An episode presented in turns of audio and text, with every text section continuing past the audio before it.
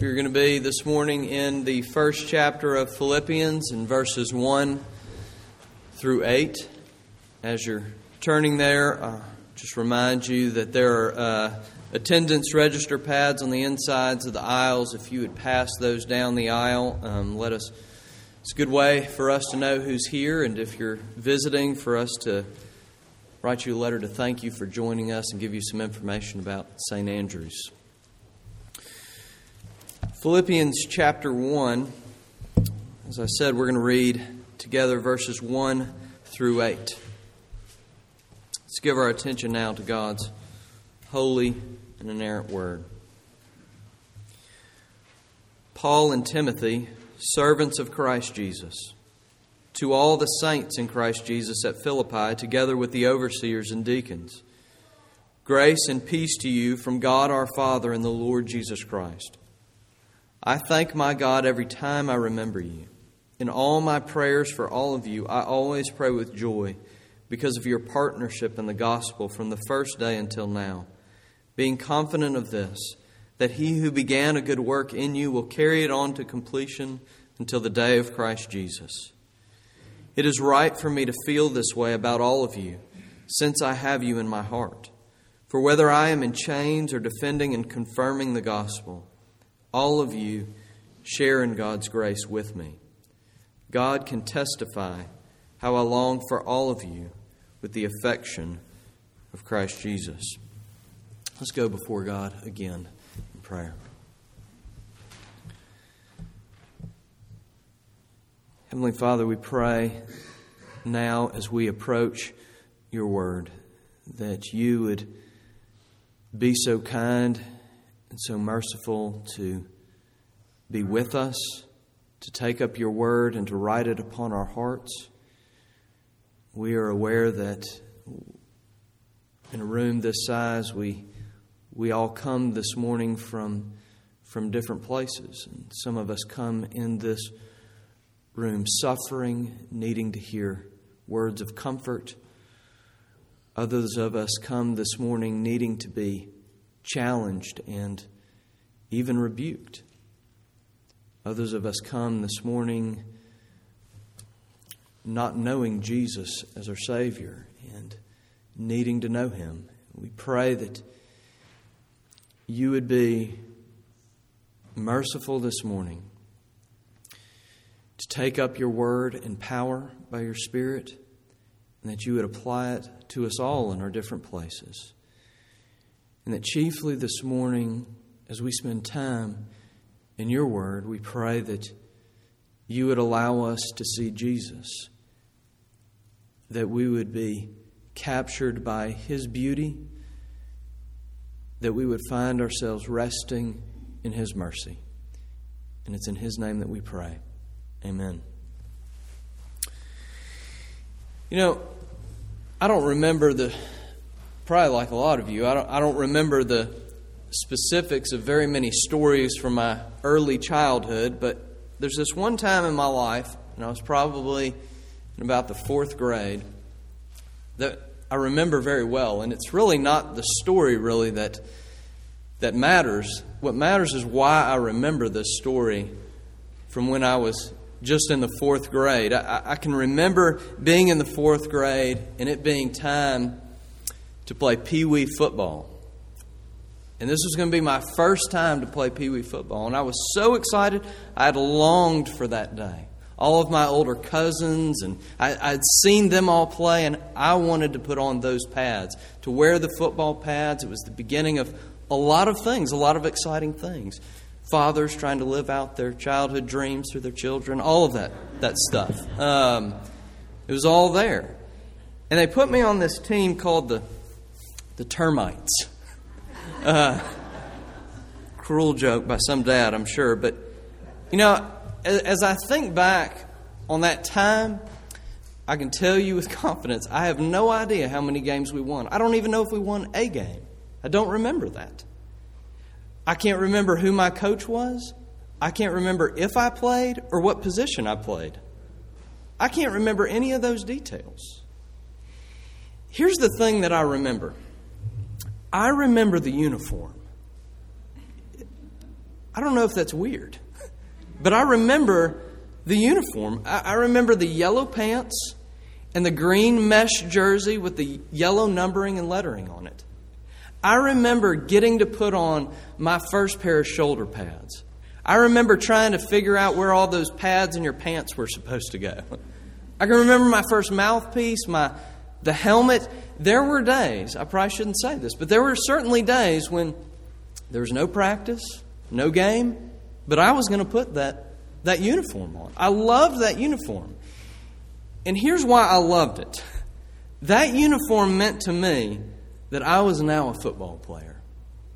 And, and I had arrived. Uh, you, you know, it gave me this, strange as it may seem to you, it gave me this strange sense of security and identity. Just that uniform. It, it meant to me that I belonged and I knew who I was in that uniform. Listen, knowing who we are and really having a sense of belonging, it is, it is extremely difficult to put into words how much that means to us.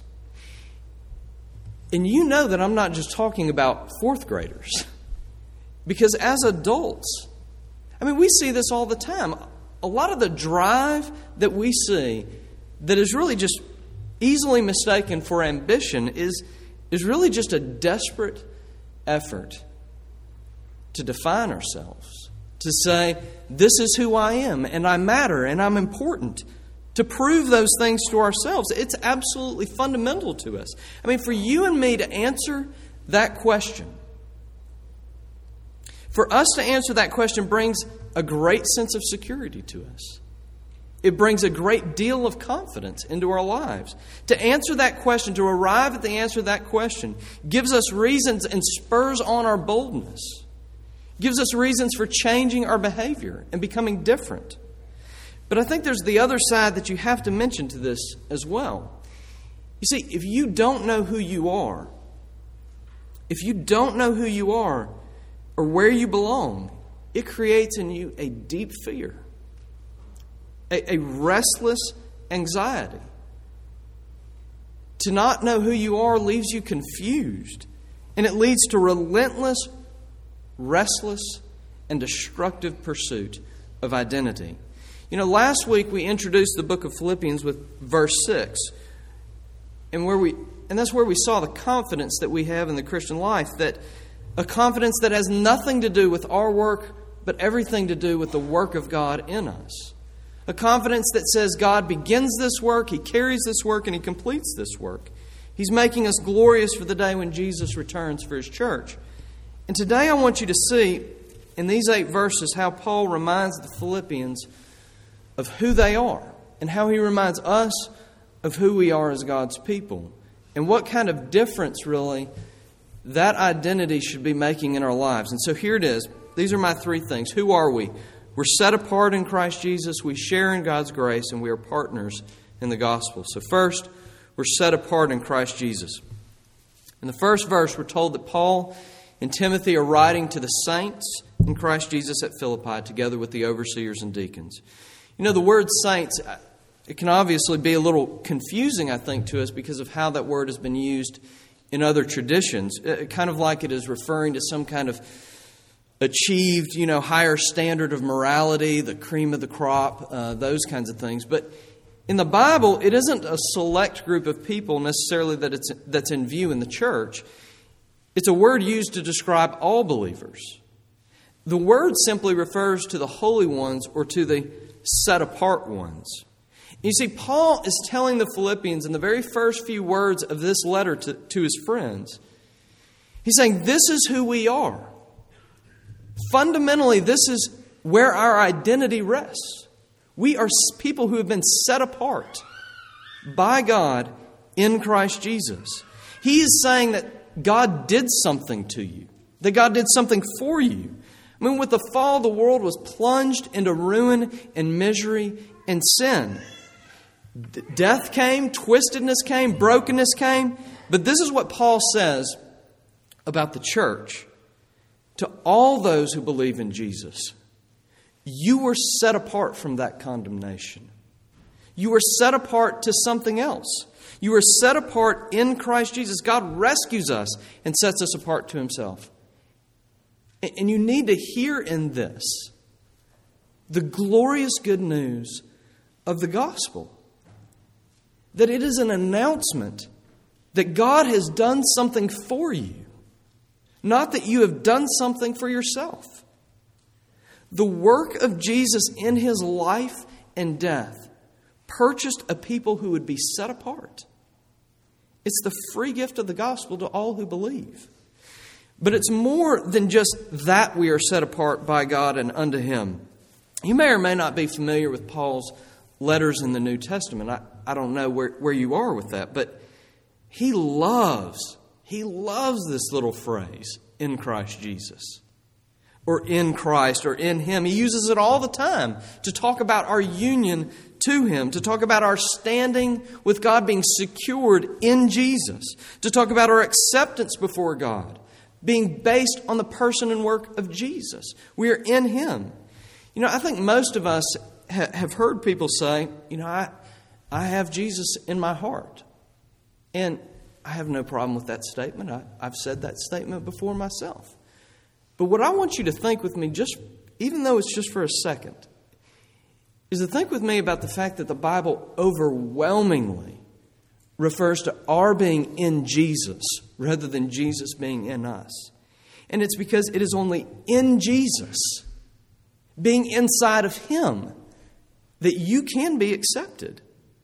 Resting in Him, we understand that He lived the life we should have lived and died the death we should have died. We hide ourselves in Him. Our identity is all wrapped up in who Jesus is and what He has done. You see, the deadly and restless pursuit of trying to forge your own identity, it dies at the cross. And you are set free from it when you understand that you are in Jesus. Let me give you one brief example of how knowing this actually changes you. I got to know a particular guy, and I'm going to have to skip over the details of his story just to avoid being scandalous this morning, but Uh, let's just say he was living a life of wickedness. Uh, things that would make most of you blush, things that you've only heard about in passing. And we became friends and we got, we got to talk about the gospel and Jesus, and we, we talked very plainly about his need, his desperate need to be in Jesus, to be washed in Jesus, to be covered in Jesus. He needed a rest, not in his efforts, but in Jesus. You know, I, I really am not sure as I, I look back on, on the time that I spent with this guy, I am not sure exactly when this guy became a Christian. But I'll tell you when, when I noticed that he was changed by the gospel. It really was when he just he started saying no to his girlfriend. And when he started saying no to his friends. And just really no to all of the things that he used to do. And what he would simply say to people was this It's just not who I am anymore. You see, it was his understanding. I don't know that he would have put it in this language, but it was his understanding of who he was in Jesus. That is not who I am anymore. That gave him the freedom to walk away from the things he used to love, from the things he used to take pleasure in. It's, it was understanding who he was in Christ that caused other things to now become attractive to him. It was understanding that God had set him apart in Jesus that changed him. You know, knowing our identity it isn't simply a mental exercise for us. Now I have the extra head knowledge, you know, something else in my theological library in my mind. Knowing who we are, it is a foundational reality. Knowing who we are in Jesus gives us the freedom to change, to struggle, to grow. It's who we are. Well, following this closely, I want us to see that we're told here another aspect of our identity, and that is that we share in God's grace together. I'm taking these verses a little bit out of order. Um, but you understand that we were never made to exist in isolation from others. I mean, we were made for community. You go back to the very beginning of the Bible. In the garden, Adam, God made Adam, and Adam is there in the garden. And it's a perfect world without sin, without fall, without misery. And yet, it is not good for Adam to be alone. And so, God makes a woman. Man was made for a need for community. And so, when God sets us apart, when He comes and redeems us, it makes sense to us that He would put us back into the right kind of community, the kind of community we were made for. And this community that we're, we're going to talk about here is distinguished by the fact that we share in God's grace together. That's the mark of it. Listen to verse 7 again. It's right for me to feel this way about all of you, since I have you in my heart. For whether I am in chains or defending and confirming the gospel, all of you share in God's grace with me. Look, we're talking about the Apostle Paul here. This is not, he's not a small time guy, right? I, I, mean, if you're familiar with your Bible, he, he's a big deal. I mean, he really is a big deal. I mean, humanly, he is responsible for taking the gospel out of Israel into to the Gentiles. I mean, he was the best church planner you could have ever imagined. He was, he was a theologian extraordinaire. He was an evangelist, he was an apologist who was unmatched.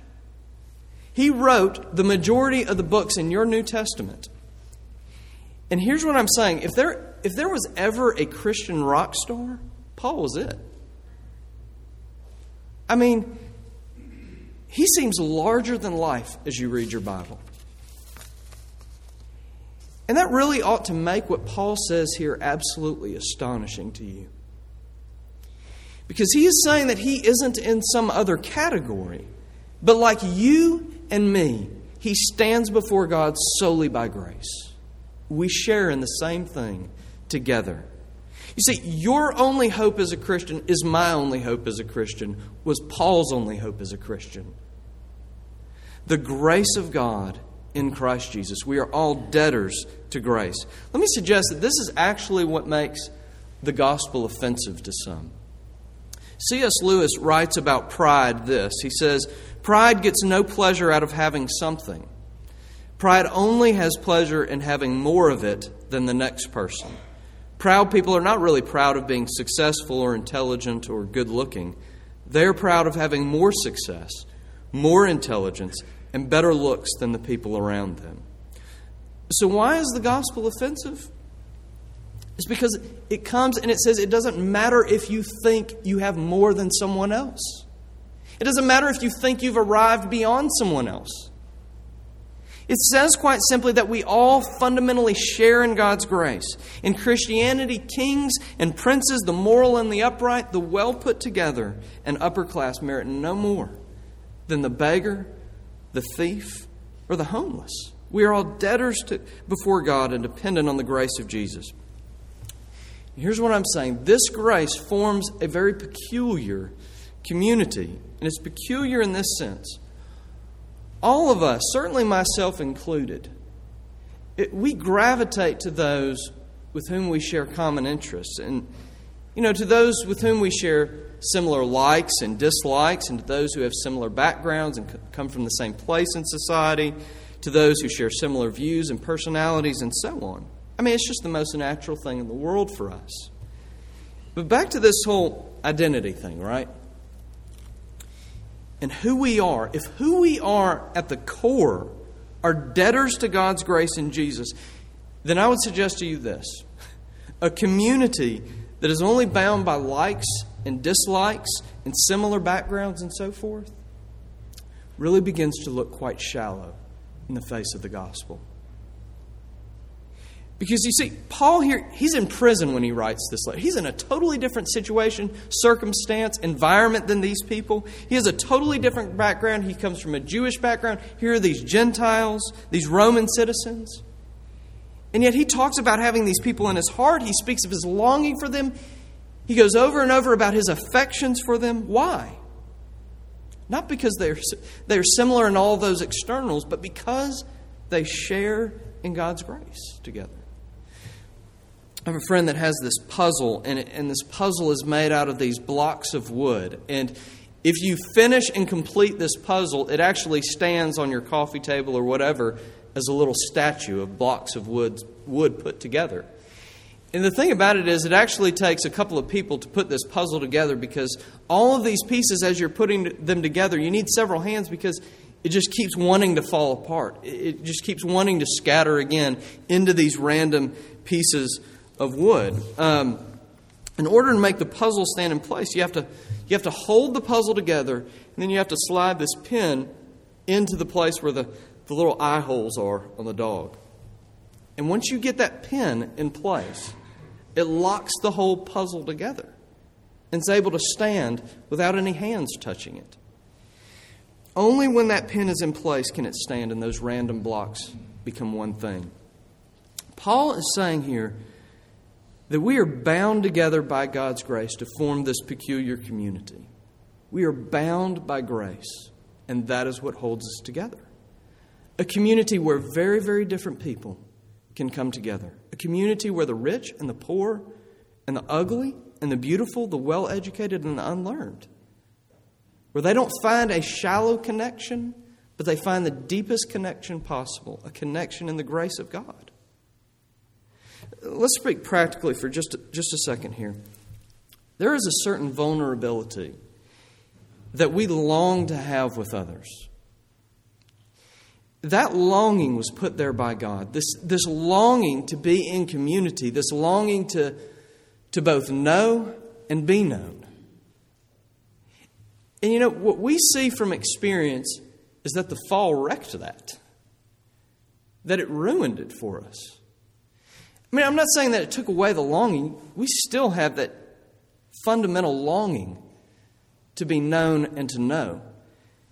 But we are so fearful in this broken world of being opened, frightened of moving into one another's lives for fear that someone might see us as we are and turn and run as fast and as far away as they can. We are fearful of moving into the lives of others. We're scared that what we're scared about what rocks we might unturn, what we might find. Unaware if we might be able to handle it. I mean, how do you get how do you get free of that fear and have com, have the community that you long for? I mean, because Paul obviously has it with these people. I mean, you can see his vulnerability just in the way he describes his affections for them and his longing for them. You get that freedom when you understand God's grace to you in Jesus. You don't have to hide from others because you know that the King of the universe loves you and accepts you. You don't have to fear the mess of other people's lives and what you might overturn there because you know the conquering, cleansing power of God's grace in Jesus. You see, in understanding who we are, we form a very peculiar community, a community bound chiefly by God's grace. All right, finally, who are we? We're set apart in Christ Jesus, we share in God's grace, and the last thing that we're going to see is that we are partners in the gospel. I think that most of the time, we probably want to stop with point two. We want to say, okay, we'll stop with our thoughts of community and sharing and safety and security and and all those kinds of things that come through grace. But right in the middle of our passage, Paul reminds the Philippians of the movement that the gospel creates. As John Stott writes in his commentary, he says this Those who truly possess the gospel, they also propagate it. Our identity in the gospel, what I'm saying to you is this it gives us a purpose. The advancement of God's kingdom. We are partners in the gospel. Verse 3 is a strange little verse because it can be translated in one of two ways. It can be translated to say that Paul thanks God every time he remembers the Philippians, or it can be translated to say that Paul thanks God every time the Philippians remember him. And I think that the second is probably the most likely.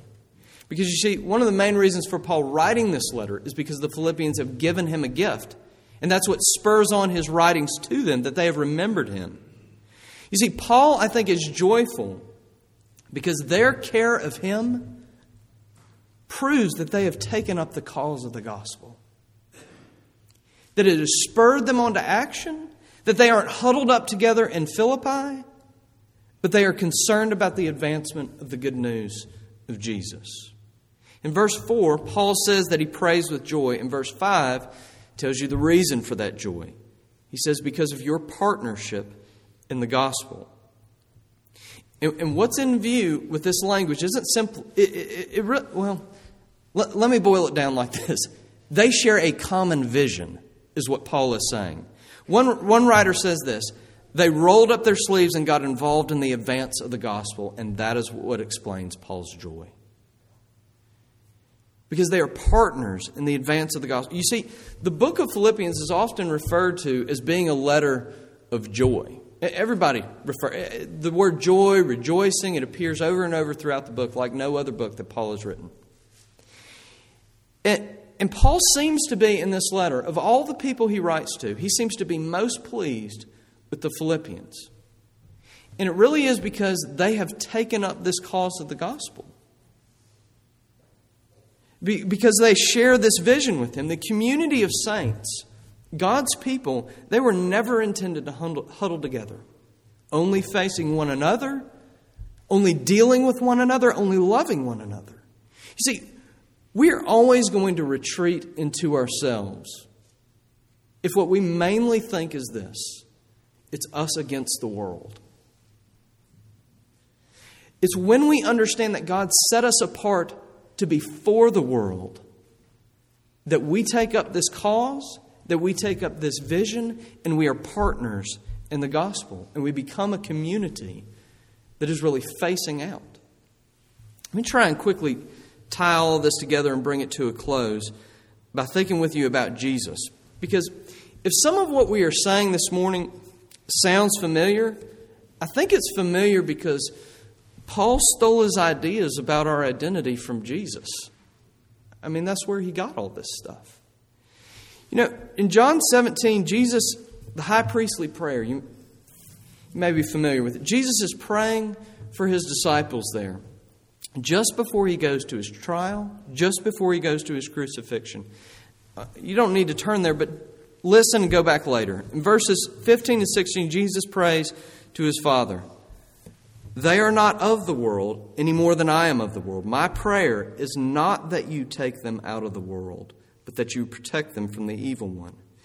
In other words, God's people are in the world, but not of the world. And that ought to sound familiar. God's people are set apart in Christ Jesus.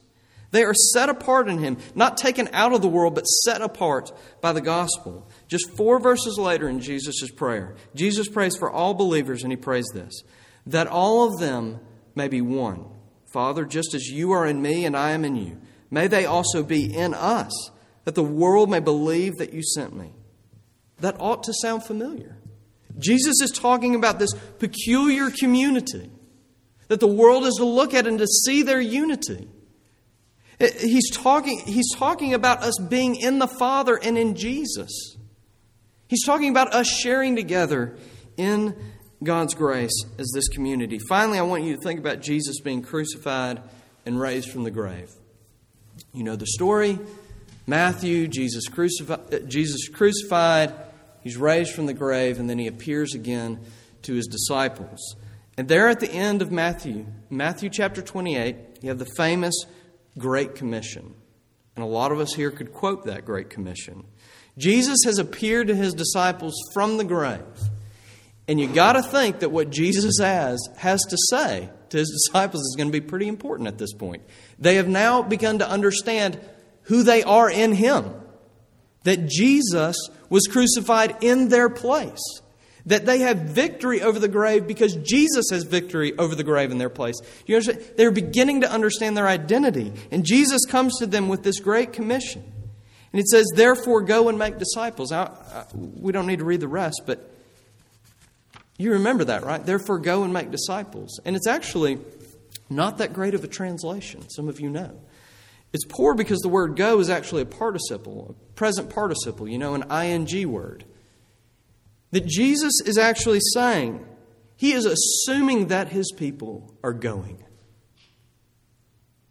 When they understand who they are in me, they will be going. It's not a command, it's not an imperative. It's an assumption that your identity would propel you outward, that it would cause you to be a part of advancing the gospel, that it would cause us to partner together in the cause of Jesus. I want to leave you with thinking about this little phrase. probably familiar with it.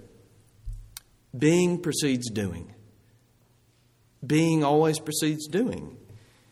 You see, it is who we are that affects the way we live. It is understanding who we are that moves us to change. It's understanding who we are that frees us to move into each other's lives. It's understanding who we are that causes us to face outward, that causes us to be for the world and not against the world. Being precedes doing. Our identity as God's people in Jesus it's in Jesus, it's in His grace, it is in our partnership in the gospel. Let's pray.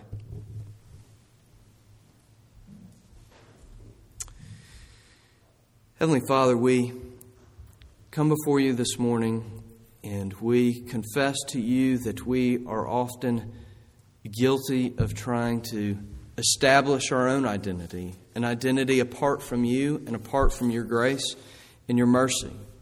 We want to be the self made man, the self made woman. We want to be able to look at ourselves and say that is who we are. And we pray this morning that you would cause us to look at Jesus and say that is who we are in Him. And that understanding our identity in Him would move us, move us to change, that it would move us into one another's lives, that it would move us out to the people you have placed in our lives, that, you, that it would move us to be a part of advancing your kingdom. It's in your name that we pray. Amen.